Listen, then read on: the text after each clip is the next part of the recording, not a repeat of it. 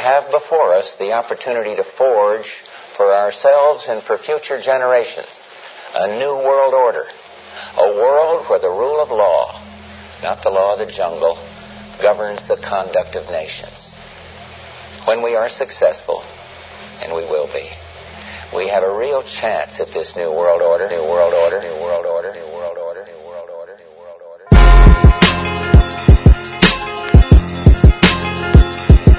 showing you over the last hour plus uh, President George W. Bush in New York touring the scene there. You saw him on the rubble talking to workers through a bullhorn. That was from a long angle camera he just received the tape in from ground level. Here it is again, President a short time ago speaking to. I'm a loose cannon, salute the lieutenant. Reincarnated, had to start from beginning. Bail reinstated, now it's back to business. Life in New York minute, move one day at a time. The sun is my solar, I use it to shine. Put six in your cohort, squeezing the nine. Fuck the Rampart division and that nigga Schwartz nigga. Fuck Obama, white ass nigga. When I'm using a llama, I'm a llama man. Call me Osama, Bin Laden that ass. Go to war for my honor, ride or die for my pride. Put the flame in your flag, raise that bitch to the sky. It's a new world order, my third eye wide. Open to the bullshit, yours is blind. Get my weight up with my hate, pay 'em back with my size. All the power you got, can't control my mind. To the new world. Welcome to the new world. Welcome to the new world. Welcome to the new world.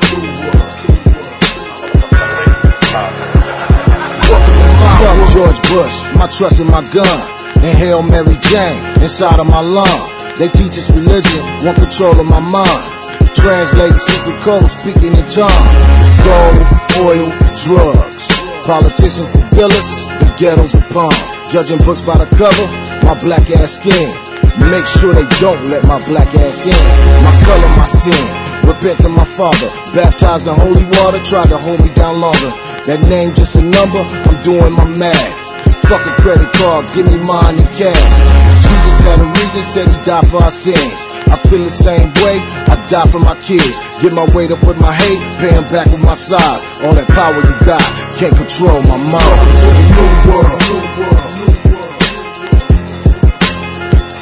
Welcome to the new world. Welcome to the new world. Welcome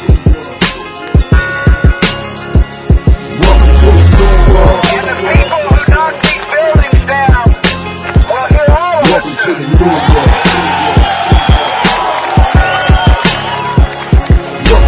Money make the world go round. The dollar bill. Bill Gates bought the whole world in one deal. We headed for recession.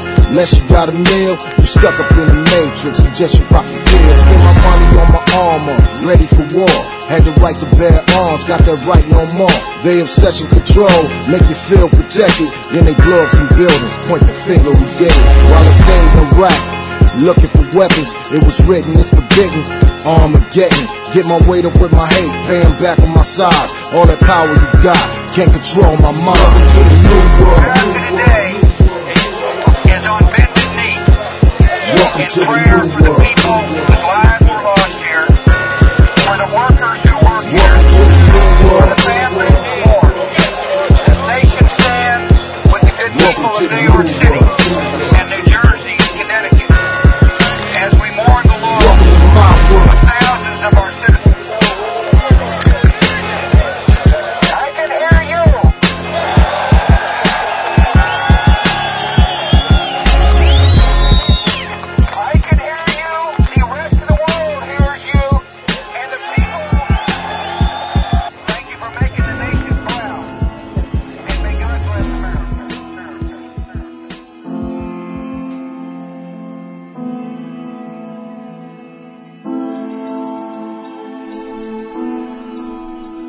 2 Reality Entertainment presents the Think Tank Podcast.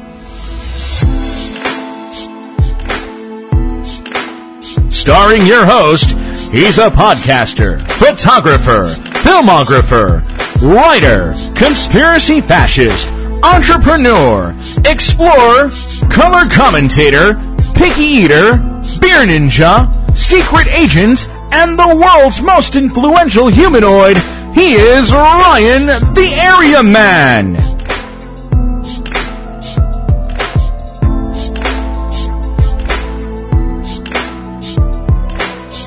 And now, coming to you pre-recorded from the very secretive D2R studios, deep undercover in the world's deepest, darkest, most secure Hadron Collider and nuclear bomb tested and approved doomsday bunker, here is Ryan the Area Man.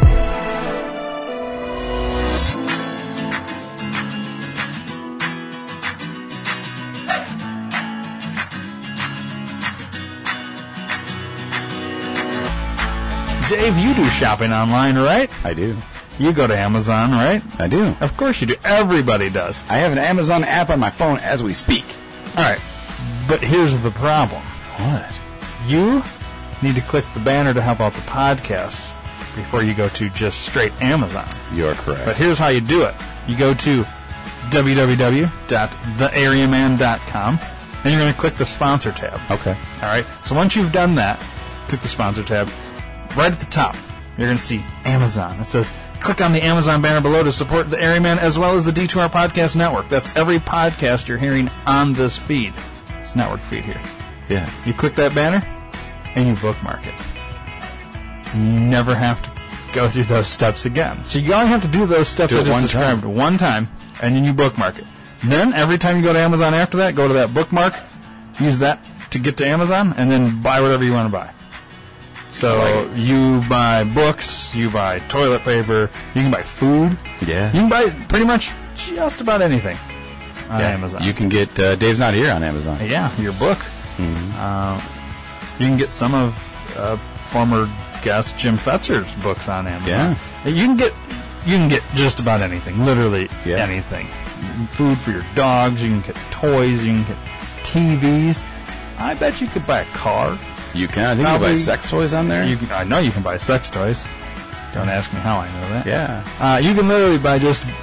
Uh, I don't know too many. I think the list would be shorter if you put the things that you can't get on Amazon. I don't even think there is such a list.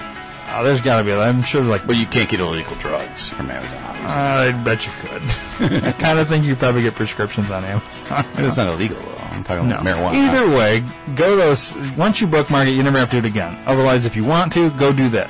Here's the other thing. Lots of people listen to podcasts. Lots of people listen to multiple podcasts. Yeah. I'm sure we're not the only podcast that you listen to. And you probably hear the same kind of an ad Amazon banner on everybody else's podcast. But a lot of those podcasts are getting like, like they're like major comedians that have a yeah, huge yeah, fan and base. they're that- major rich anyways. yeah, they have a lot of money, and so why give them More money. your your money through Amazon? Help us. We're the smaller podcast staying afloat in this big ass ocean of podcasters, Mm-hmm. and yet we're still here doing it. But we need your help. That's Yeah. why we're telling you to go do this. Um, and here's the thing: Amazon. It's not like it's costing you anything extra to go It's the do exact this. same price. Yeah, no, it does. Yeah, what Amazon's doing is the profit they're making off of your purchase, they're going to cut off a percent of their profit and throw it our way, and that's how And we we're make some talking a small, minute Right. fraction. This is why we need more people to do it. Right. You know what I mean? Mhm. Because uh, the more people that do it, the higher percent we get, and that all builds up, and eventually, you know, you know, we get money then through that, and we can upgrade our microphones. We can pay to have bigger acts in here. Yeah, we can get. Yeah, we can actually pay guests, which means we can draw bigger guests, which means we can become a bigger fish in this giant ocean of Right. podcasting. That's right. Uh, but you know, that's what we ask need for your help Yeah, to do that. so that's why you do that. TheAreaman.com sponsor tab, Amazon banner, bookmark it. Just go to that bookmark then after that, and Mm-hmm. you're good to go. Right? That's right. Boom.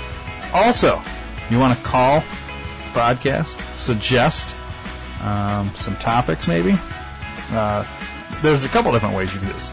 First of all, the phone number. We have a podcast phone line. Dedicated Now, line. This is for not just Think Tank, it's for Rock Vegas, it's for Beer with Friends, it's for Wet. any podcast on this network. Uh, the number is 321 413 5300. That's 5300. If you don't know what 5300 was, I'll repeat it 321 413 5300. call that number. You can text that number. Um, yeah, you call it, leave a voicemail. It's just at the top, say who you are, where you're calling from, and what podcast you're trying to get a hold of. You can call anytime, 24 hours a day. It's always there. Leave a voicemail. We'll play it on whatever given show you're calling for. And yeah, also you can text it. You can say, you know, whatever you want to say. You know, I- that episode on whatever fucking awesome or fucking sucked or whatever. You guys should talk about Michael Jackson more. Whatever you want us to talk about. exactly. It's, it's whatever. That's our feedback. You want a feedback through that texting or phone call? That's the way to do it. There's other ways to do feedback, specifically for Think Tank, which you're hearing now. Uh, email thinktankpod at gmail.com. Email there. Uh, you can tweet at this particular podcast at the Think Tank Pod. Very easy. And uh, that's what you do. So, a few ways to get a hold of us here on the podcast network. Yep. Hell yeah. Amazon through the areaman.com and the sponsor tab. Click Do it.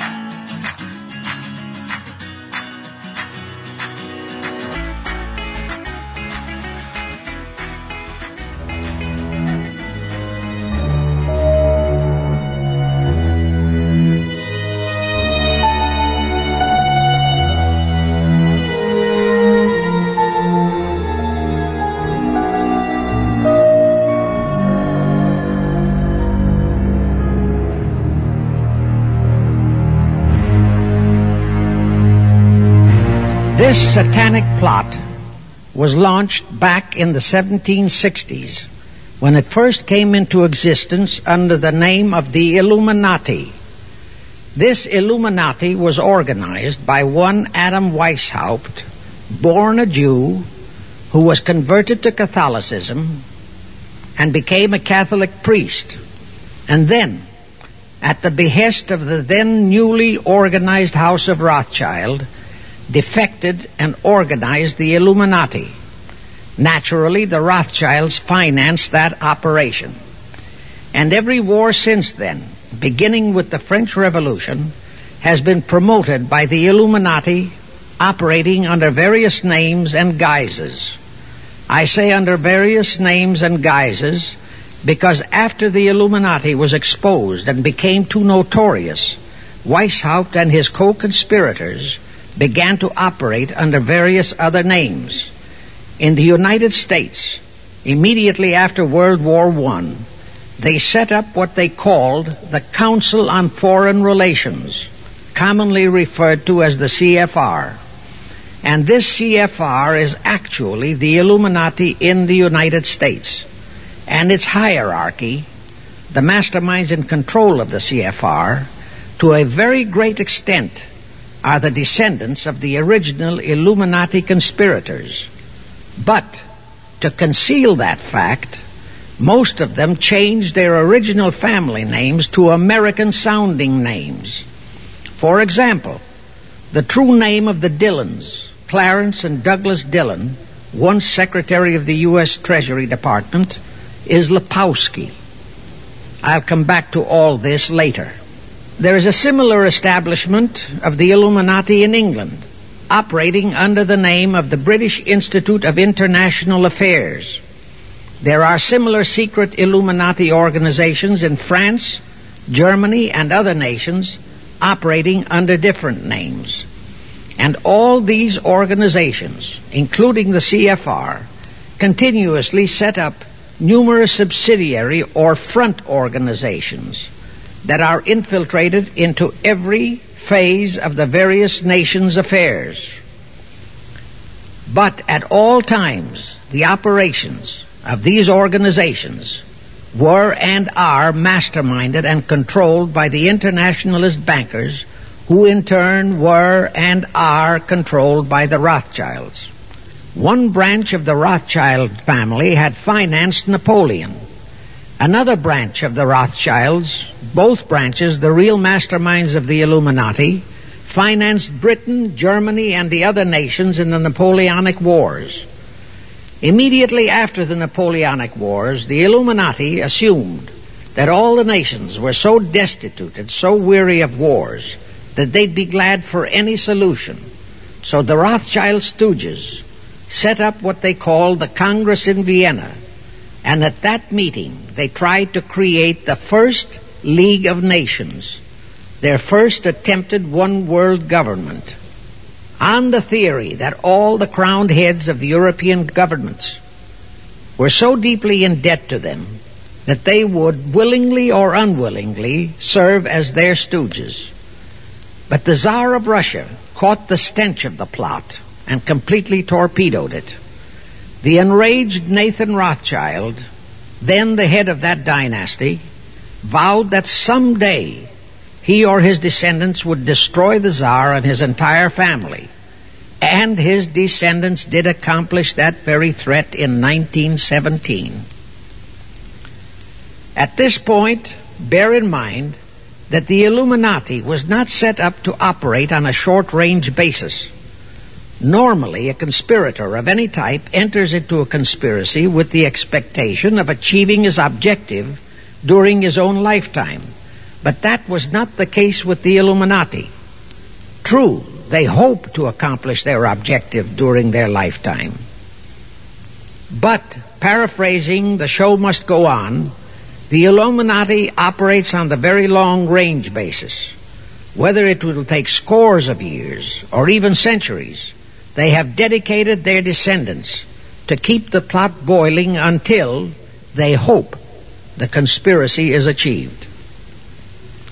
Now let's go back to the birth of the Illuminati.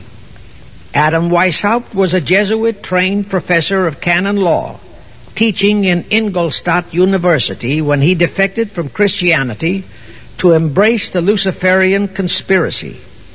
It was in 1770 that the professional moneylenders, the then recently organized House of Rothschild, retained him to revise and modernize the age old protocols of Zionism, which from the outset was designed to give the synagogue of Satan, so named by Jesus Christ, ultimate world domination so they could impose the Luciferian ideology upon what would remain of the human race after the final social cataclysm by use of satanic despotism. Weishaupt completed his task May 1st, 1776. Now you know why May 1 is the great day with all communist nations to this very day. That was the day, May 1, 1776, that Weishaupt completed his plan and officially organized the Illuminati to put the plan into execution. That plan required the destruction of all existing governments and religions. That objective was to be reached by dividing the masses of people whom he, Weishaupt, termed Goyim, or human cattle, into opposing camps in ever increasing numbers on political, social, economic, and other issues. The very conditions we have in our country today.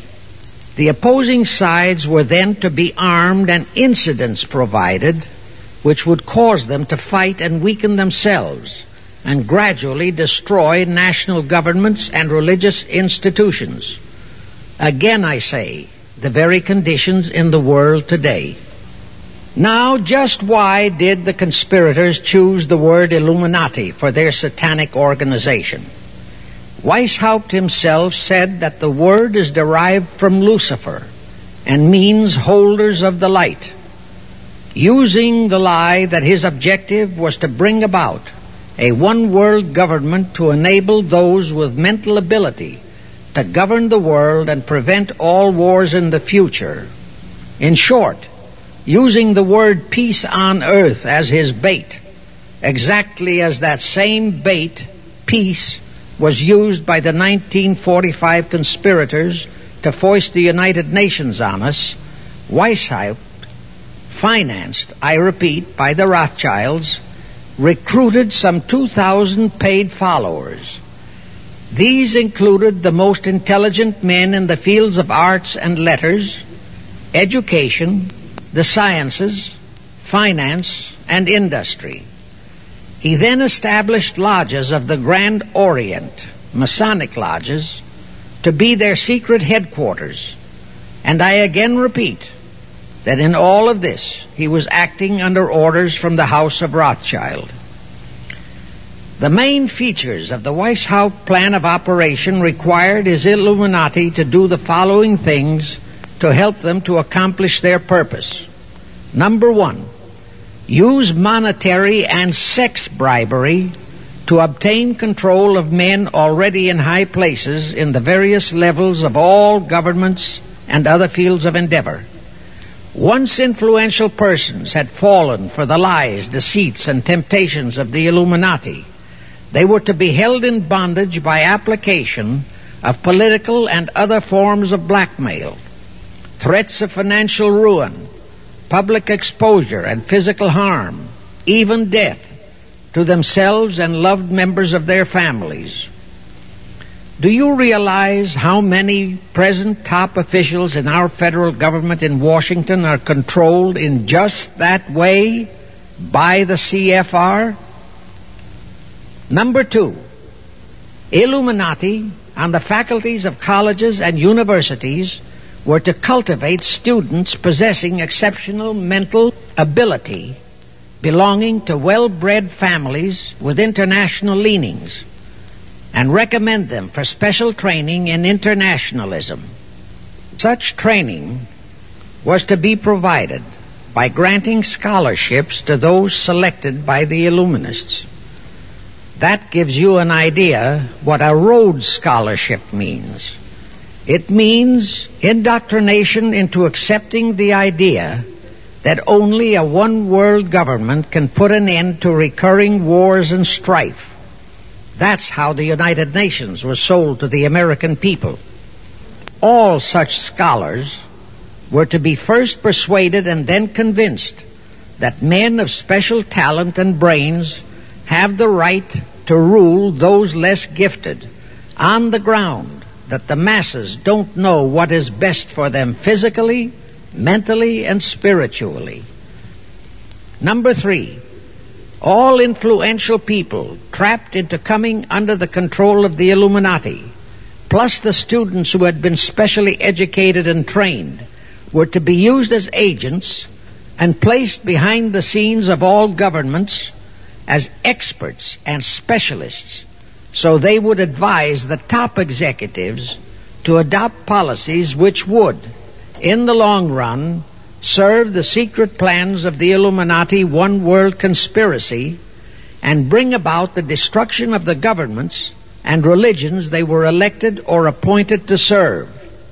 Number four, perhaps the most vital directive in Weishaupt's plan was to obtain absolute control of the press, at that time the only mass communications media, to distribute information to the public, so that all news and information could be slanted, so that the masses could be convinced that a one world government is the only solution to our many and varied problems. Now do you know who owns and controls our mass communications media? I'll tell you, practically all the movie lots in Hollywood is owned by the Lehmans, Kuhn Loeb and Company, Goldman Sachs, and other internationalist bankers. All the national radio and TV channels in the nation are owned and controlled by those same internationalist bankers. The same is true of every chain of metropolitan newspapers and magazines, also of the press wire services, such as Associated Press, United Press International, etc. The supposed heads of all those media are merely the fronts for the internationalist bankers who in turn compose the hierarchy of the CFR, today's Illuminati in America. Now can you understand why the Pentagon's press agent Sylvester so brazenly proclaimed that the government has the right to lie to the people? What he really meant was that our CFR controlled government had the power to lie to and be believed by the brainwashed American people. And let's again go back to the first days of the Illuminati. Because Britain and France were the two greatest world powers in the late years of the 18th century, Weishaupt ordered the Illuminati to foment the colonial wars, including our Revolutionary War, to weaken the British Empire and organize the French Revolution to destroy the French Empire. He scheduled the French Revolution to start in 1789. However, in 1784, a true act of God placed the Bavarian government in possession of evidence which proved the existence of the Illuminati. And that evidence could have saved France if they, the French government, hadn't refused to believe it. Here is how that act of God happened. It was in 1874 that Weishaupt issued his orders for the French Revolution. A German writer named Zwack put it into book form. It contained the entire Illuminati story and Weishaupt's plans. A copy of this book was sent to the Illuminists in France, headed by Robespierre, whom Weishaupt had delegated to foment the French Revolution. The courier was struck and killed by lightning as he rode through Ratisbon on his way from Frankfurt to Paris. The police found the subversive documents on his body and turned them over to the proper authorities. After careful study of the plot, the Bavarian government ordered the police to raid Weishaupt's newly organized lodges of the Grand Orient and the homes of his most influential associates. All additional evidence thus discovered convinced the authorities the documents were genuine copies of the conspiracy by which the Illuminati planned to use wars and revolutions to bring about the establishment of a one world government, the powers of which they, headed by the Rothschilds, intended to usurp as soon as it was established. Exactly in line with the United Nations plot of today. In 1785, the Bavarian government outlawed the Illuminati and closed the lodges of the Grand Orient. In 1786, they published all the details of the conspiracy.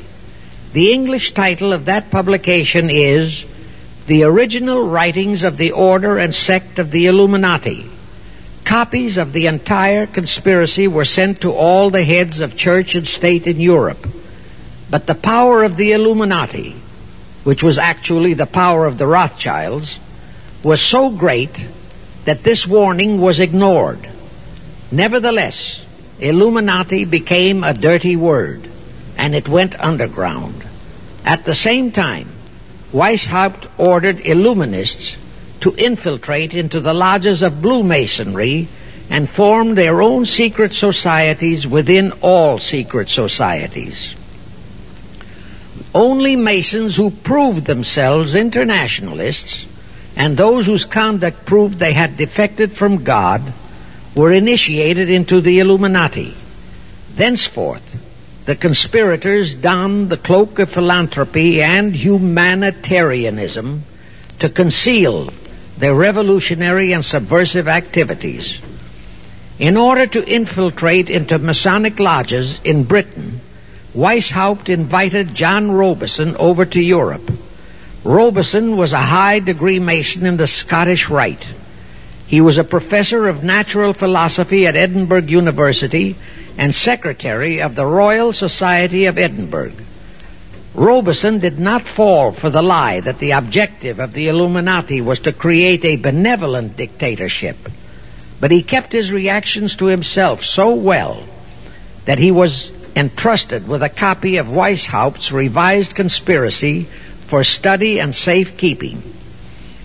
Anyway, because the heads of state and church in France were deluded into ignoring the warnings given them, the revolution broke out in 1789 as scheduled by Weishaupt. In order to alert other governments to their danger, in 1798 Robison published a book entitled Proof of a Conspiracy to Destroy All Governments and Religions. But his warnings were ignored exactly as our American people have been ignoring all warnings about the United Nations and the Council on Foreign Relations, the CFR. Now, here is something that will stun and very likely outrage many who hear this, but there is documentary proof that our own Thomas Jefferson and Alexander Hamilton became students of Weishaupt's. Jefferson was one of Weishaupt's strongest defenders when he was outlawed by his government. And it was Jefferson who infiltrated the Illuminati into the then newly organized lodges of the Scottish Rite in New England. Here is the proof. In 1789, John Robison warned all Masonic leaders in America that the Illuminati had infiltrated into their lodges. And on July 19, 1789, David Papin, president of Harvard University, issued the same warning to the graduating class and lectured them on the influence Illuminism was acquiring on American politics and religion. And to top it off, John Quincy Adams, who had organized the New England Masonic Lodges, issued his warnings. He wrote three letters to Colonel William L. Stone, a top Mason, in which he exposed how Jefferson was using Masonic lodges for subversive, illuministic purposes. Those three letters are at this very time in Rittenberg Square Library in Philadelphia. In 1826, one Captain William Morgan decided it was his duty to inform all Masons and the general public what the full truth was regarding the Illuminati, their secret plans and intended objectives. Also reveal the identities of the masterminds of the conspiracy. The Illuminati promptly tried Morgan in absentia and convicted him of treason. They ordered one Richard Howard, an English Illuminist, to carry out their sentence of execution as a traitor. Morgan was warned and he tried to escape to Canada. But Howard caught up with him near the border, near the Niagara Gorge, to be exact, where he murdered him. This was verified in a sworn statement made in New York by one Avery Allen to the effect that he heard Howard render his report of the execution to a meeting of Knights Templars in St. John's Hall, New York. He also told how arrangements had been made to ship Howard back to England. That Allen affidavit is on record in New York City archives.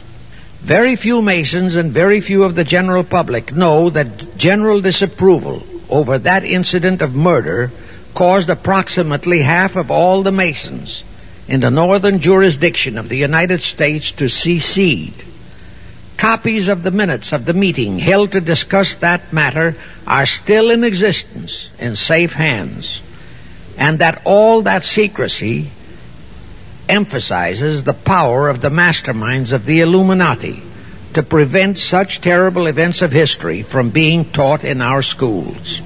The Rothschilds decided that to keep the plot alive, they'd have to do it by heightening their control of the money systems of the European nations.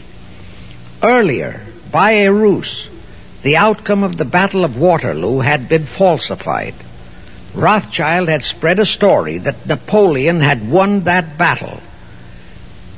That had precipitated a terrific panic on the stock market in England. All stocks had plummeted down to practically zero, and Nathan Rothschild bought all the stocks for virtually a penny on its dollar values. That gave him complete control of the economy of Britain and virtually of all Europe. So immediately after that Congress in Vienna had boomeranged, Rothschild forced Britain to set up a new Bank of England, which he absolutely controlled. Exactly as later, through Jacob Schiff, he engineered our own Federal Reserve Act, which gave the House of Rothschild a secret control of the economy in the United States. Weishaupt died in 1830, but prior to his death, he prepared a revised version of the age-old conspiracy, the Illuminati, which, under various aliases, was to organize, finance, direct, and control all international organizations and groups by working their agents into executive positions at the top In the United States, we have Woodrow Wilson, Franklin Roosevelt, Jack Kennedy, Johnson, Rusk, McNamara, Fulbright, etc., as prime examples. In addition, while Karl Marx was writing the Communist Manifesto under the direction of one group of Illuminists, Professor Karl Ritter of Frankfurt University was writing the antithesis under direction of another group. The idea was that those who direct the overall conspiracy could use the differences in those two so-called ideologies to enable them to divide larger and larger members of the human race into opposing camps so that they could be armed and then brainwashed into fighting and destroying each other, and particularly to destroy all political and religious institutions. The work Ritter started was continued after his death and completed by the German so-called philosopher Friedrich Wilhelm Nietzsche, who founded Nietzscheism. This Nietzscheism was later developed into fascism and then into Nazism and was used to foment World Wars I and II. In 1834, the Italian revolutionary leader Giuseppe Mazzini was selected by the Illuminati to direct their revolutionary program throughout the world. He served in that capacity until he died in 1872. But some years before he died, Mazzini had enticed an American general named Albert Pike into the Illuminati. Pike was fascinated by the idea of a one world government, and ultimately he became the head of this Luciferian conspiracy. Between 1859 and 1871, he, Pike, worked out a military blueprint for three world wars and various revolutions throughout the world. Again, I remind that these conspirators were never concerned with immediate success. They always operated on a long range view. Pike did most of his work in his home in Little Rock, Arkansas. But a few years later, when the Illuminati's lodges of the Grand Orient became suspect and repudiated because of Mazzini's revolutionary activities in Europe, Pike organized what he called the new and reformed Palladian Rite. He set up three supreme councils, one in Charleston, South Carolina, one in Rome, Italy, and the third in Berlin, Germany. He had Mazzini establish 23 subordinate councils in strategic locations throughout the world. These have been the secret headquarters of the world revolutionary movement ever since. Long before Marconi invented radio, the scientists in the Illuminati had found the means for Pike and the heads of his councils to communicate secretly. It was the discovery of that secret that enabled intelligence officers to understand how apparently unrelated incidents, one such as the assassination of an Austrian prince at Sarajevo, took place simultaneously throughout the world, which developed into a war or a revolution. Pike's plan was as simple as it has proved effective. It called for communism, Nazism, political Zionism, and other international movements be organized and used to foment three global world wars and at least two major revolutions. The First World War was to be fought so as to enable the Illuminati to destroy Tsarism in Russia, as vowed by Rothschild after the Tsar had torpedoed his scheme at the Congress in Vienna, and to transform Russia into a stronghold of atheistic communism. The differences stirred up by agents of the Illuminati between the British and German empires were to be used to foment this war. After the war would be ended, communism was to be built up and used to destroy other governments and weaken religions.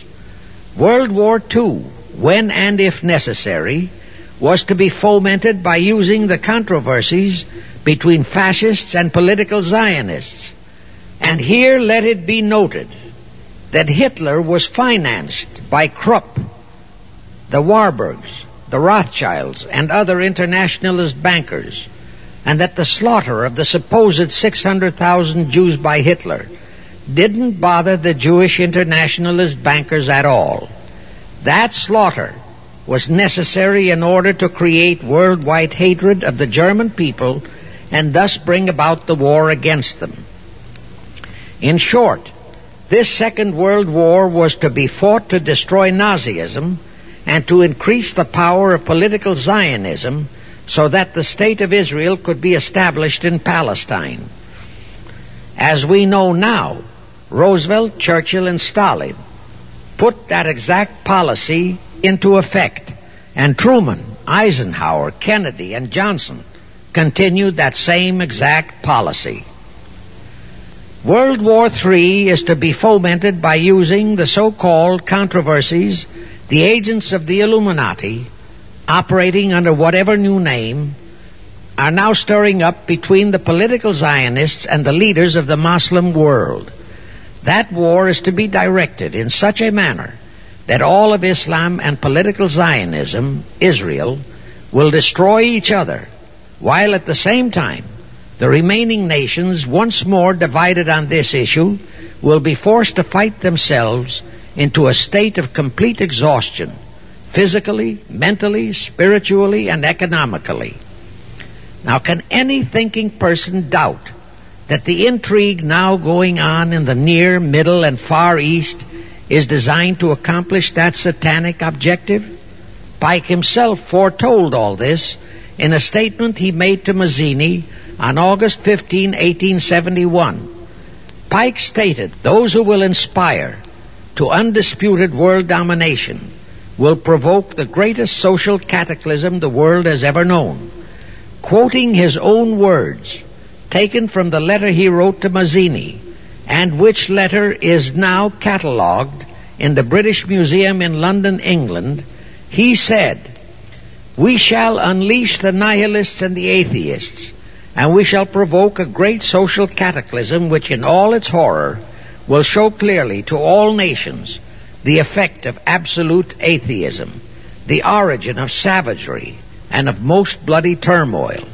Then everywhere the people forced to defend themselves against the world minority of revolutionaries will exterminate those destroyers of civilization and the multitudes disillusioned with Christianity whose deistic spirits will be from that moment on without direction and leadership, and anxious for an ideal but without knowledge where to send its adoration, will receive the true light through the universal manifestation of the pure doctrine of Lucifer, brought finally out into public view, a manifestation which will result from a general reactionary movement which will follow the destruction of Christianity and atheism, both conquered and exterminated at the same time.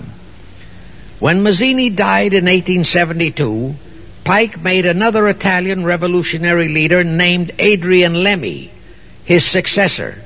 Lemmi, in turn, was succeeded by Lenin and Trotsky, then by Stalin. The revolutionary activities of all those men were financed by British, French, German, and American international bankers, all of them dominated by the House of Rothschild. We are supposed to believe that the international bankers of today, like the money changers of Christ's day, are only the tools or agents of the great conspiracy, but actually, they are the masterminds behind all of it. While the general public has been brainwashed by all the mass communications media, the actual fact is that both British and American intelligence officers have authentic documentary evidence that international liberals operating through their international banking houses, particularly the House of Rothschild, have financed both sides in every war and revolution since 1776. Those who today comprise the conspiracy the CFR in the United States direct our governments, whom they hold in usury through such methods as the Federal Reserve System in America, to fight wars such as Vietnam, created by the United Nations, so as to further Pike's Illuminati plans to bring the world to that stage of the conspiracy. The headquarters of the great conspiracy in the late 1700s was in Frankfurt, Germany, where the House of Rothschild had been established by Mayer Amschel, who adopted the Rothschild name and linked together other international financiers who had literally sold their souls to the devil. After the Bavarian government's exposure in 1786, the conspirators moved their headquarters to Switzerland, then to London. Since World War II, after Jacob Schiff, the Rothschild's boy in America, died, the headquarters of the American branch has been in the Harold Pratt Building, New York, and the Rockefellers, originally proteges of Schiff, have taken over the manipulation of finances in America for the Illuminati.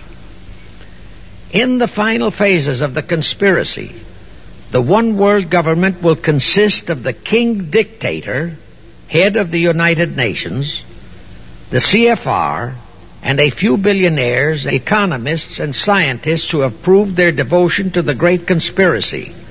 All others are to be integrated into a vast conglomeration of mongrelized humanity, actually slaves.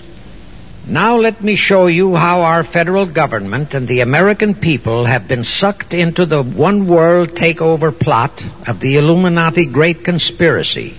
And always bear in mind that the United Nations was created to become the housing for that one world so-called liberal conspiracy. The real foundations of the plot for the takeover of the United States were laid during the period of our Civil War. Not that Weishaupt and the earlier masterminds had ever overlooked the New World. As I have previously indicated, Weishaupt had his agents planted over here as far back as the Revolutionary War. But George Washington was more than a match for them. It was during the Civil War that the conspirators launched their first concrete efforts. We know that Judah Benjamin, chief advisor of Jefferson Davis, was a Rothschild agent. We also know that there were Rothschild agents planted in Abraham Lincoln's cabinet who tried to sell him into a financial dealing with the House of Rothschild. But old Abe saw through the scheme and bluntly rejected it, thereby incurring the undying enmity of the Rothschilds, exactly as the Russian Tsar did when he torpedoed their first League of Nations at the Congress in Vienna. Investigation of the assassination of Lincoln revealed that the assassin, Booth, was a member of a secret conspiratorial group. Because there were a number of highly important government officials involved, the name of the group was never revealed and it became a mystery, exactly as the assassination of Jack Kennedy still is a mystery. The ending of the Civil War destroyed, temporarily, all chances of the House of Rothschild to get a clutch on our money system, such as they had acquired in Britain and other nations in Europe. I say temporarily because the Rothschilds and the masterminds of the conspiracy never quit. So they had to start from scratch. But they lost no time in getting started. Shortly after the Civil War, a young immigrant who called himself Jacob H. Schiff arrived in New York. Jacob was a young man with a mission for the House of Rothschild. Jacob was the son of a rabbi, born in one of Rothschild's houses in Frankfurt, Germany. I won't go deeply into his background. The important point is that Rothschild recognized in him not only a potential money wizard, but more important, he also saw the latent Machiavellian qualities in Jacob that could, as it did, make him an invaluable functionary in the great one world conspiracy. After a comparatively brief training period in the Rothschilds' London Bank, Jacob left for America with instructions to buy into a banking house, which was to be the springboard to acquire control of the money system of the United States. Actually, Jacob came here to carry out four specific assignments. Number one, and most important, was to acquire control of America's money system. Number two, find desirable men who, for a price, would be willing to serve as stooges for the great conspiracy and promote them into high places in our federal government, our Congress, in the U.S. Supreme Court, and all federal agencies. Number three, create minority group strife throughout the nations, particularly between whites and blacks. Number four, create a movement to destroy religion in the United States, but Christianity to be the chief target. Now, the vast majority of the American people think that the Federal Reserve System is a United States government owned agency. That is positively false. All of the stock of the Federal Reserve banks is owned by the member banks, and the heads of the member banks are all members of the hierarchy of the great Illuminati conspiracy known today as the CFR. The details of that act of treason in which many traitorous so-called Americans participated are far too long for this recording. Now, if you think that those aliens and their by accident of birth American co-conspirators would be content with just the control of our money system, you're in for another very sad shock. The Federal Reserve System gave the conspirators complete control of our money system, but it in no way touched the earnings of the people because the Constitution positively forbids what is now known as the 20% withholding tax. But the Illuminati blueprint for one world enslavement called for the confiscation of all private property and control of individual earning powers. This, and Karl Marx stressed that feature in his blueprint, had to be accomplished by a progressive graduated income tax. As I stated, such a tax could not lawfully be imposed upon the American people. It is succinctly and expressly forbidden by our Constitution. Thus, only an amendment to the Constitution could give the federal government such confiscatory powers. Well, that too was not an insurmountable problem for our Machiavellian plotters. The same elected leaders in both houses of Congress and the same Mr. Woodrow Wilson, who signed the infamous Federal Reserve Act into law, amended the Constitution to make the federal income tax, known as the 16th Amendment, a law of the land. Both are illegal under our Constitution. In short, the same traitors signed both betrayals, the Federal Reserve Act and the 16th Amendment into law. However, it seems that nobody ever realized that the 16th Amendment was set up to rob, and I do mean rob, the people of their earnings via the income tax provision. The plotters didn't fully use that provision until World War II, when that great humanitarian, Franklin Roosevelt, applied a 20% withholding tax on all small wage earners and up to 90% on higher incomes. Oh, of course, he faithfully promised that it would be only for the duration of the war. But what was a promise to such a charlatan who in 1940, when he was running for his third term, kept proclaiming, I say again and again and again that I will never send American boys to fight on foreign soil. Remember? He was proclaiming that even as he was already preparing to plunge us into World War II by enticing the Japanese into that sneak attack on Pearl Harbor to furnish him with his excuse. And before I forget, let me remind you that another charlatan named Woodrow Wilson used exactly that same campaign slogan in 1916. His slogan was, re-elect the man who will keep your sons out of the war. Exactly the same formula, exactly the same promises. But wait. As Al Jolson used to say, you ain't heard nothing yet. That 16th Amendment income tax trap was intended to confiscate, rob, the earnings only of the common herd, you and me. It was not intended to even touch the huge incomes of the Illuminati gang. The Rockefellers, the Carnegies, the Lehmans, and all the other conspirators. So together with that 16th Amendment, they created what they called the tax-free foundations. That would enable the conspirators to transform their huge wealth into such so-called foundations and avoid payment of virtually all income taxes. The excuse for it was that the earnings of those tax-free foundations would be devoted to humanitarian philanthropy. So we now have the several Rockefeller foundations, the Carnegie Endowment Fund, the Ford Foundation, the Mellon Foundation, and hundreds of similar tax-free foundations. And what kind of philanthropy do these foundations support? Well, they finance all the civil rights groups that are creating all the chaos and rioting all over the country. In short, the tax-free foundation finance those who are doing the job for the Illuminati Great Conspiracy. Our CFR Illuminati-controlled federal government can grant tax-free status to all foundations and pro-red one-world outfits, such as the Fund for the Republic.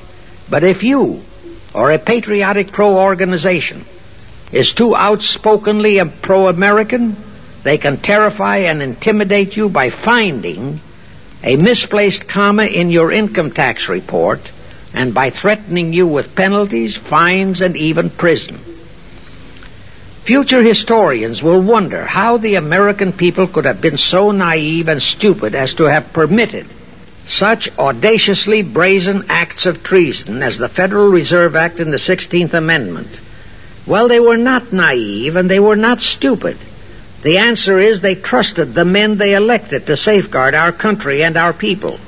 And they just didn't have even an inkling about either betrayal until after each one had been accomplished. It was the Illuminati controlled mass communications media that kept and is keeping our people naive and stupid and unaware of the treason being committed. Now the great question is, when will the people wake up and do to our traitors of today what George Washington and our founding fathers would have done to Benedict Arnold? Actually, Benedict Arnold was a petty traitor compared to our present traitors in Washington. Now let's go back to the events that followed the rape of our Constitution by the passage of the Federal Reserve Act of the 16th Amendment. With Wilson completely under their control, the masterminds of the great conspiracy put in motion their next and what they hoped would be their final steps to achieve their one world government. The first of those steps was to be World War One. Why war? Simple. The only excuse for a one world government is that it will supposedly ensure peace. The only thing that can make people cry for peace is war. War brings chaos, destruction, exhaustion to winner as well as to loser. It brings economic ruin to both. Most important, it destroys the flower of the young manhood of both. To the saddened and heartbroken oldsters, the mothers and fathers, who are left with nothing but memories of their beloved sons, peace becomes worth any price. And that is the emotion upon which the conspirators depend for the success of their satanic plot. Throughout the 19th century, from 1814 to 1914, the world as a whole was at peace. Such wars as the Franco-Prussian, our own Civil War, the Russo-Japanese War, were what might be termed local disturbances that did not affect the rest of the world. All the great nations were prosperous, the peoples staunchly nationalistic and fiercely proud of their sovereignties. It was utterly unthinkable that the French and the German peoples would be willing to live under a one world government, or the Turks and the Russians, or the Chinese and the Japanese. Even more unthinkable that a Kaiser Wilhelm or a Franz Joseph or a Tsar Nicholas or any monarch would willingly and meekly surrender his throne to a one world government. But bear in mind that the peoples in all nations are the real power, and only one thing, war, could make the peoples yearn and clamor for a peace ensuring one world government. But it would have to be a frightful and horribly devastating war. It could not be just a local disturbing war between just two nations. It would have to be a world war. No major nation must be left untouched by the horrors and devastation of such a war. The cry for peace must be made universal. Actually, that was the format set by the Illuminati and Nathan Rothschild at the turn of the 19th century. They first maneuvered all of Europe into the Napoleonic Wars. Then the Congress in Vienna, which they, and particularly Rothschild, planned to transform into a League of Nations, which was to have been the housing for their one world government, exactly as the present United Nations was set up to be the housing for the forthcoming, God forbid, one world government. Anyway, that was the format the House of Rothschild and Jacob Schiff decided to employ to achieve their objective in 1914. Of course, they knew that that same format had failed in 1814, but they theorized that was only because the Tsar of Russia had torpedoed that scheme. Well, the present 1914 conspirators would eliminate that 1814 fly in the ointment. They'd make sure that after the New World War, they were conspiring, there'd be no Tsar of Russia around to throw monkey wrenches into the machinery. History records that World War I was precipitated by a trivial incident, the kind of incident both Weishaupt and Albert Pike had incorporated in their blueprints. That incident was the assassination of an Austrian archduke, arranged by the Illuminati masterminds. The war followed. It involved Germany, Austria-Hungary, and their allies, so-called the Axis powers, against France, Britain, and Russia, called the Allies. Only the United States was not involved during the first two years. By 1917, the conspirators had achieved their primary objective. All of Europe was in a state of destitution. All the peoples were war weary and crying for peace. And the outcome, too, was all set. It was to come as soon as the United States would be hurled in on the side of the Allies. And that was all set to happen immediately after Wilson's reelection. After that, there could be only one outcome complete victory for the Allies. When Wilson was campaigning for re-election in 1916, his chief appeal was, re-elect the man who will keep your sons out of the war. But during that same campaign, the Republican Party publicly charged that Wilson had long committed himself to throw us into the war. They charged that if he would be defeated, he would accomplish that act during his few remaining months in office. But if re-elected, he would hold off until after re-election. But at that time, the American people looked upon Wilson as a God man. Well, Wilson was re-elected. And as per the schedule of the conspirators, he hurled us into the war in 1917. He used the sinking of the Lusitania as an excuse, a sinking which also was prearranged. Roosevelt, also a God man in the eyes of the American people, followed the same technique in 1941 when he used the prearranged Pearl Harbor attack as his excuse for hurling us into World War II.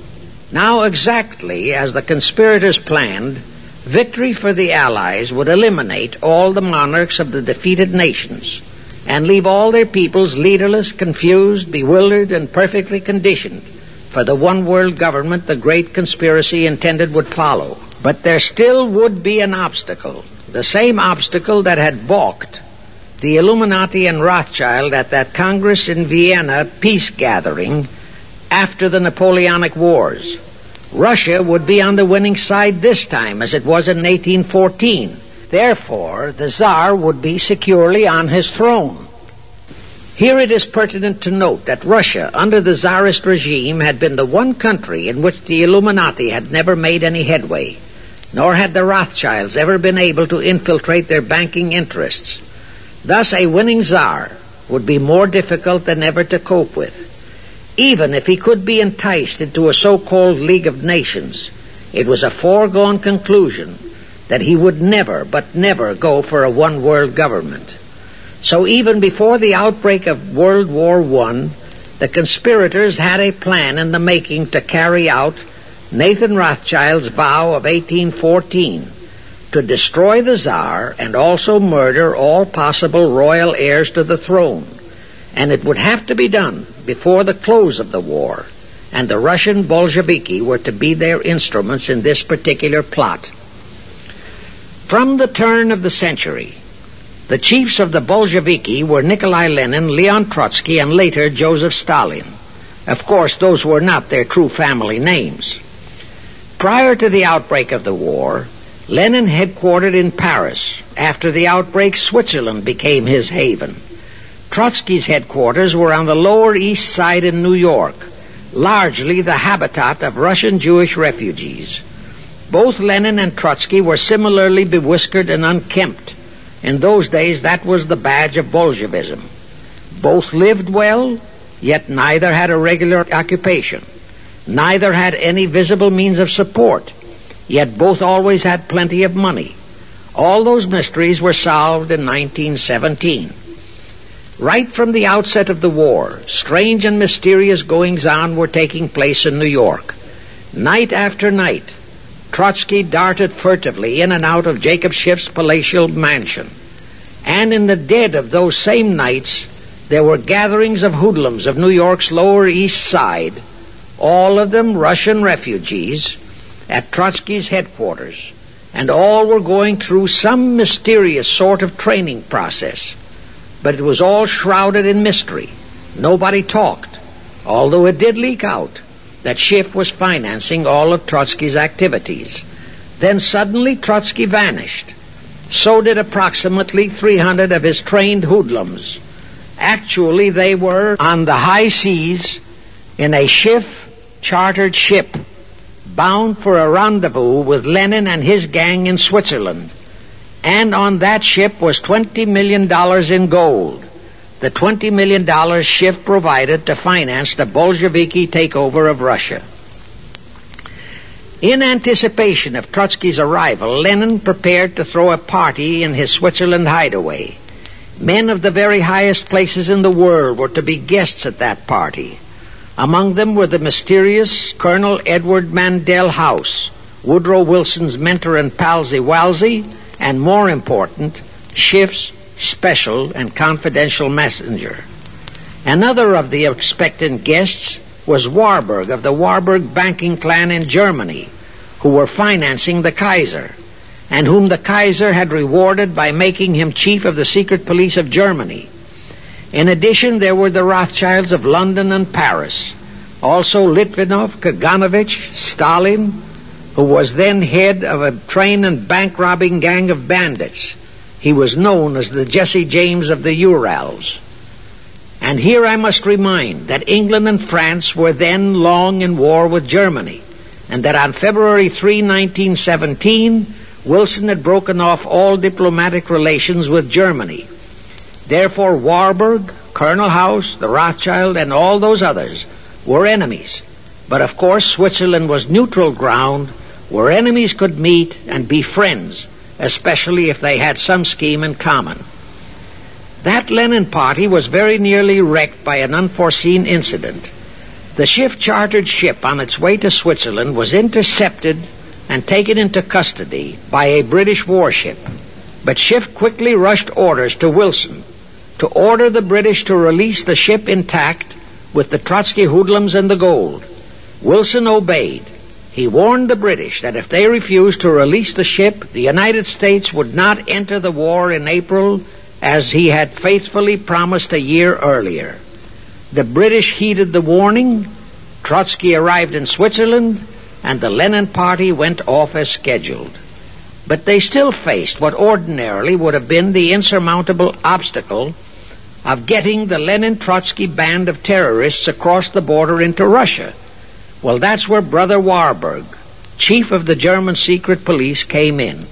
He loaded all those thugs into sealed freight cars and made all the necessary arrangement for their secret entry into Russia. The rest is history.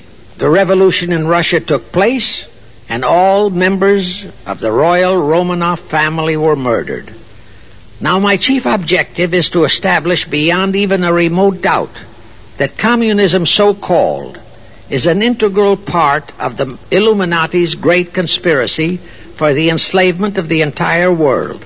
That communism, so called, is merely their weapon and bogeyman word to terrify the peoples of the whole world, and that the conquest of Russia and the creation of communism was in great part organized by Schiff and the other international bankers right in our own city of New York. Charlie Knickerbocker, a Hearst newspaper columnist, published an interview with John Schiff, grandson of Jacob, in which young Schiff confirmed the entire story and named the figure old Jacob contributed, $20 million. If anybody still has even a remote doubt that the entire menace of communism was created by the masterminds of the great conspiracy right in our own city of New York, I will cite the following historical fact. All records show that when Lenin and Trotsky engineered the capture of Russia, they operated as heads of the Bolsheviki Party. Now, Bolshevism is a purely Russian word. The masterminds realized that Bolshevism could never be sold as an ideology to any but the Russian people.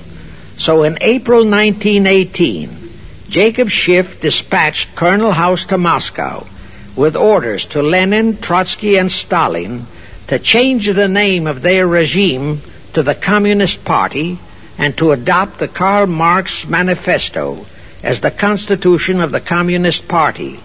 Lenin, Trotsky, and Stalin obeyed. And that year of 1918 was when the Communist Party and the menace of communism came into being. All this is confirmed in Webster's Collegiate Dictionary, fifth edition. In short, communism was created by the capitalists. Thus, until November 11, 1918, the entire fiendish plan of the conspirators worked perfectly. All the great nations, including the United States, were war weary, devastated, mourning their dead. Peace was the great universal desire. Thus, when it was proposed by Wilson to set up a League of Nations to ensure peace, all the great nations, with no Russian czar to stand in their way, jumped on that bandwagon without even stopping to read the fine print in that insurance policy. That is all but one, the United States, the very one that Schiff and his co-conspirators least expected would balk. And that was their one fatal mistake in that early plot. You see, when Schiff planted Woodrow Wilson in the White House, the conspirators assumed that they had the United States in the proverbial bag. Wilson had been perfectly built up as a great humanitarian. He supposedly became established as a God man with the American people.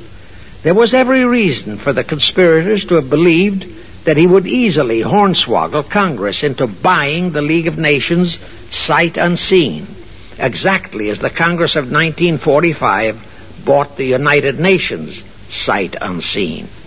But there was one man in the Senate in 1918 who saw through that scheme just as the Russian Tsar did in 1814.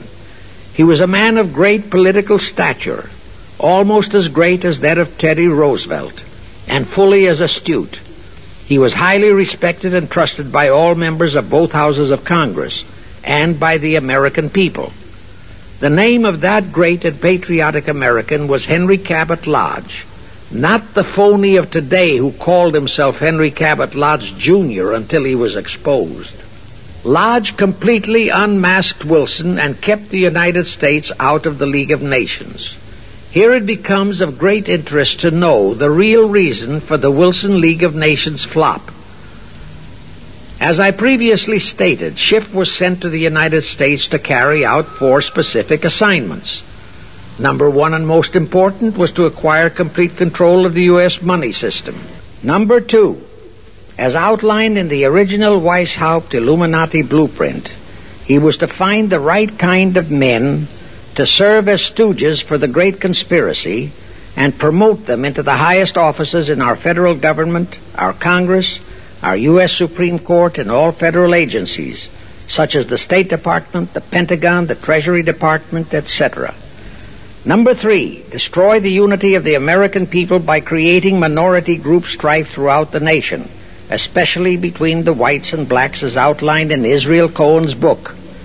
Number four, create a movement to destroy religion in the United States with Christianity to be the chief target or victim. In addition, he was strongly reminded of the imperative directive in the Illuminati blueprint to achieve full control of all mass communications media, to be used to brainwash the people into believing and accepting all of the maneuverings of the great conspiracy.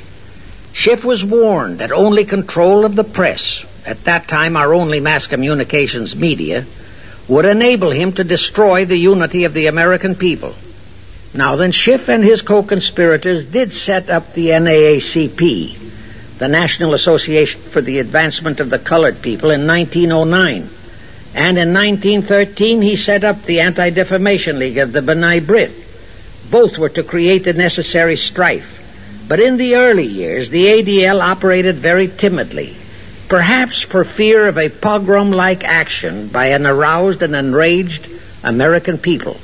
In addition, he, Schiff, was busy developing and infiltrating the Stooges to serve in all high places in our Washington government and in the job of acquiring control of our money system and the creation of the 16th Amendment.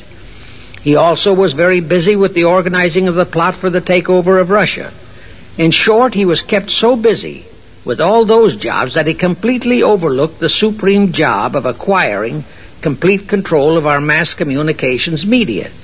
That oversight was the direct cause for Wilson's failure to lure the United States into the League of Nations because when Wilson decided to go to the people to overcome the opposition of the Lodge controlled Senate, despite his established but phony reputation as a great humanitarian, he found himself faced by a solidly united people and by a loyal press whose only ideology was Americanism and the American way of life. At that time, due to the ineptness and ineffectiveness of both the ADL and the NAACP, there were no organized minority groups, no Negro problems, no so-called anti-Semitic problem to sway the people's thinking. There were no lefts, there were no rights, no prejudices for crafty exploitations. Thus, Wilson's League of Nations appeals fell on deaf ears. The control of the press was assigned to Rockefeller. Thus, Henry Luce, who recently died, was financed to set up a number of national magazines, among them Life, Time, Fortune, and others, which publish USSR in America. The Rockefellers also directly or indirectly financed the Cowles Brothers Look magazine and a chain of newspapers. They also financed a man named Sam Newhouse to buy up and build a chain of newspapers all over the country. And the late Eugene Meyer, one of the founders of CFR, bought the Washington Post, Newsweek, the weekly magazine, and other publications. At the same time, CFR began to develop and nurture a new breed of scurrilous columnists and editorial writers, such as Walter Lippmann, Drew Pearson, the Alsops, Herbert Matthews, Erwin Canham, and others of that ilk, who called themselves liberals, who proclaimed that Americanism is isolationism, that isolationism is warmongerism, that anti-communism is anti-Semitism and racism. All that took time, of course, but today our entire press, except for some local small-town papers and weeklies published by patriotic organizations, is completely controlled by CFR stooges, and thus they finally succeeded in breaking us up into a nation of quarreling, wrangling, squabbling, hating factions. Now, if you still wonder about the slanted news and outright lies you read in your paper, you have the answer. To the Lehmans, Goldman Sachs, Kuhn Loeb, and the Warburgs, the CFR assigned the job of getting control of the motion picture industry, Hollywood, radio and television, and believe you me, they succeeded. If you still wonder about the strange propaganda broadcasts by the Ed Murrows, Chet Huntley, Howard K. Smith, Eric Sevareid, Drew Pearson, and others of that ilk, you have the answer. If you wonder about all the smut, sex, pornography, and mixed marriage films you see in your movie theater and on your TV set, all of which is demoralizing our youth, you have the answer.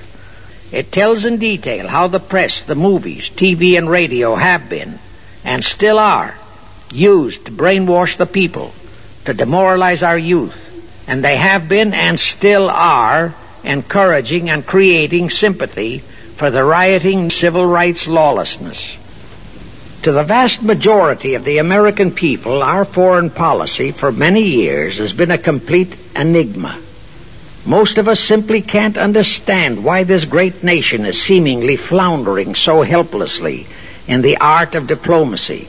We can't understand why our leaders are seemingly so confused and bewildered in all their dealings. Now I have one more vital message to deliver. As I told you, one of the four specific assignments Rothschild gave Jacob Schiff was to create a movement to destroy religion in the United States, with Christianity to be the chief target. For a very obvious reason, the Anti-Defamation League wouldn't dare to attempt it, because such an attempt could create the most terrible bloodbath in the history of the world, not only for the ADL and the conspirators, but for the millions of innocent Jews. Schiff turned that job over to Rockefeller for another specific reason. The destruction of Christianity could be accomplished only by those who are entrusted to preserve it, by the pastors, the men of the cloth. As a starter, John D. Rockefeller picked up a young so-called Christian minister by the name of Dr. Harry F. Ward. Reverend Ward, if you please. At that time, he was teaching religion at the Union Theological Seminary. Rockefeller found a very willing Judas in this reverend.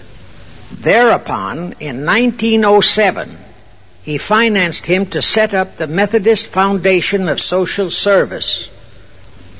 And Ward's job was to teach bright young men to become so-called ministers of Christ and to place them as pastors of churches. While teaching them to become ministers, the Reverend Ward also taught them how to very subtly and craftily preach to their congregations that the entire story of Christ is a myth, to cast doubts on the divinity of Christ, to cast doubts about the Virgin Mary, in short, to cast doubts on Christianity as a whole. It was not to be a direct attack, but much of it by crafty insinuation that was to be applied in particular to the youth in the Sunday schools.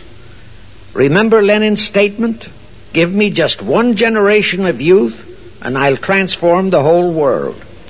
Then, in 1908, the Methodist Foundation of Social Service, which incidentally was America's first Communist Front organization, changed its name to the Federal Council of Churches. By 1950, the Federal Council of Churches was becoming very suspect. So in 1950, they changed the name to the National Council of Churches. Do I have to tell you more about how this National Council of Churches is deliberately destroying faith in Christianity?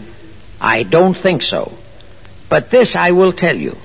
If you are a member of any congregation whose pastor and church are members of this Judas organization, you, your contributions, are helping the Illuminati's plot to destroy religion and your faith in God and Jesus Christ.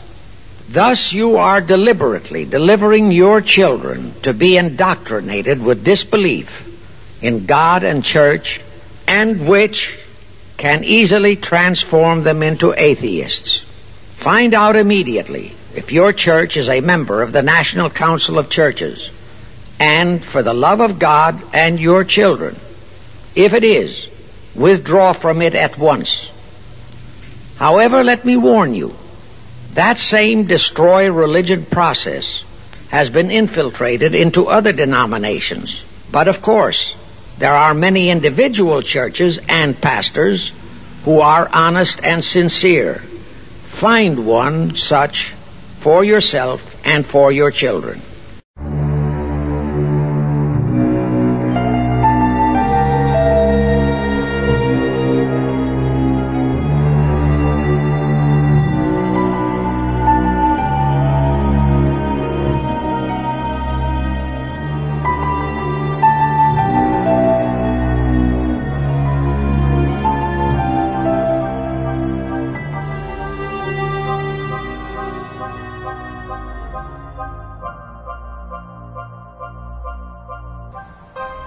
PhoenixBeardOils.com. Give someone the bird today. Hell yeah. What is Phoenix Beard Oils, Dave? Uh, Phoenix Beard Oils is my company, my own business uh, that I created. Uh, it's basically the cheapest way you can get beard oils for your beard, your goatee, mustache if you want. Hell, you can even put it in your head, you like your head hair, wherever you want it. Pussy hair, wherever, it doesn't matter. Uh, but yeah, Phoenix Beard Oils, um, what I did is I created my own scents um, with the help of Joy. Um, and with you as well, we had other people, you know, friends and, and whatnot, create different scents. Um, and what beard oil does is basically makes it softer. It helps promote uh, healthier growth, and it makes it smell good. So some new scents that we have right now: uh, the Pharaoh. It's like an Egyptian-y scent, and uh, Flavor Saver also, um, which is more like I don't know. You describe it. You, you made Skittles. it. Yeah, Skittles. Skittles. Skittles. Is the Fruit closest thing without Yeah. calling it Skittles. Right, right. so, um, but yeah, what, what sets apart uh, our company versus the other companies is one, the price. You know, no matter how many essential oils and, and flavors and scents we put into it, it's going to be the same price. Um, and so And that's it one beats thing. the price It beats the price of most of the other ones. Yeah, beard oil companies. Yeah, and uh, also I put with our our uh, website every scent, every essential oil that's in there, and carry oil. I put what the aromatherapy properties is of that essential oil. So it's kind of a healthier thing to let you know what you're doing too. If you're looking for a certain thing, if you want to get energized, we have one called Energy that'll get you all going out. Um, You have one to help people stop smoking. Yes, we have one to help people quit uh, chewing tobacco is what it was designed for, but it will help also with uh, helping you quit smoking. You have one to help people grow in their beard if Yep. it's patchy. Yep. Called patchless. Patchless, yep. What was the uh, not stop smoking one? Dipless. Dipless. I knew Yeah. it was something like that. Yeah, Dipless because it was I designed Yeah. it for myself to quit chewing tobacco. So, um, yeah, so there's a lot of different things we do. If there's anything at all that you want to see, something that you've seen at a different company, uh, a scent or something, or something that you are looking for, if I don't know, you're you want to dye your hair and it's not staying, maybe I can design a scent that will help keep it that new Yeah, color for whatever. the hair, yeah. yeah, for your hair. So let us know. Reach out to us. Um, PhoenixBeardOils.com. You can check it out. There's a contact us page as well. And Yes. if you enter the promo code D2R, Yes. the letter D, the number two, the letter R, you get 10% off the entire Ten percent order. off your order. Yep, and that's a never-ending coupon. Yeah. Another thing that sets us apart with your order, you will get a handwritten thank you note from me every single time, So you're gonna get Dave's autograph. and my autograph, a handwritten note. A uh, thank you note. Yeah, and I always throw new things in. Yeah. So whatever current new scent that's not even on the market yet, that I'm just test marketing, just creating, You get it. you get it. That's You- awesome, dude. You might even get one brand new that I created specifically for you, just because. Wow.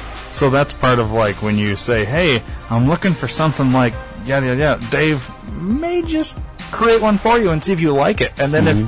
if if you like it and he likes it, it could become a all the time offering, That's right. possibly. That's right. Wow, that's pretty cool. I like it. So uh, go do that. PhoenixBeardOils.com. Promo code D2R during checkout. 10% off your entire order.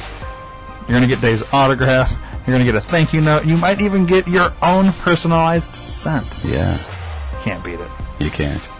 Check it out. Give someone the bird.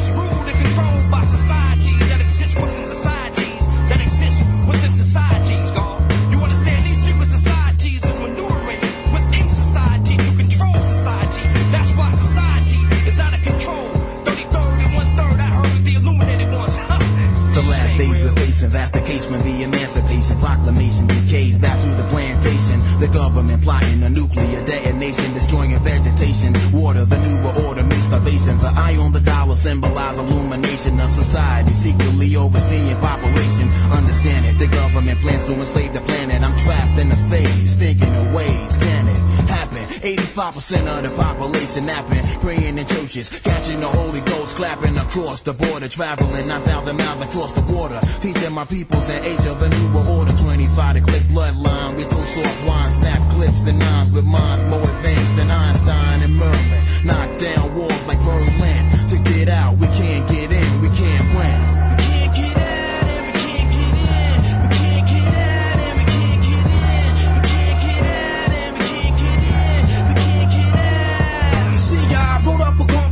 I made a decision for competition. So them lifestyles that I be living with tribes I'm in it. With the little brothers that's in it. So I started to vision. Crack fiends forming in a collision. My mind is in that position for soul fishing. My only dream was to be a musician. Better get on mortician. That's the life condition. Cause everybody knows they're gonna die. Crackers, they live the lies. I ain't on.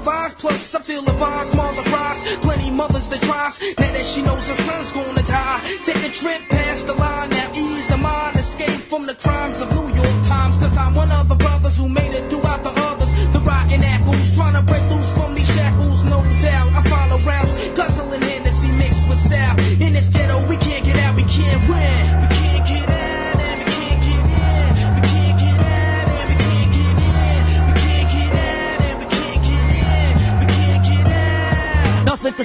nation, elevation, daily operation. Since man creation, we increase the population, proper education. Got us tapping in information, preventing from getting locked under top secret investigation. Giuliani's part of Illuminati. A million minds in one body, designed to decline society. They want at least 1.2 billion deceased, while the rest is left with the mark of the beast on a dome piece. Prepare the signs of the times now and near. That outbreak scare, found in Zaire soon be here. So tune your ears and be safe from a slave. Cause in a matter of days, I'ma EQ your brain waves. They see the visualizer as wise as Elijah. Here to Abaja and bring out the realness that's up inside you. Intoxication, my voice box, box the nation. Sweet affiliation, the do or die situation. Can't win, we can't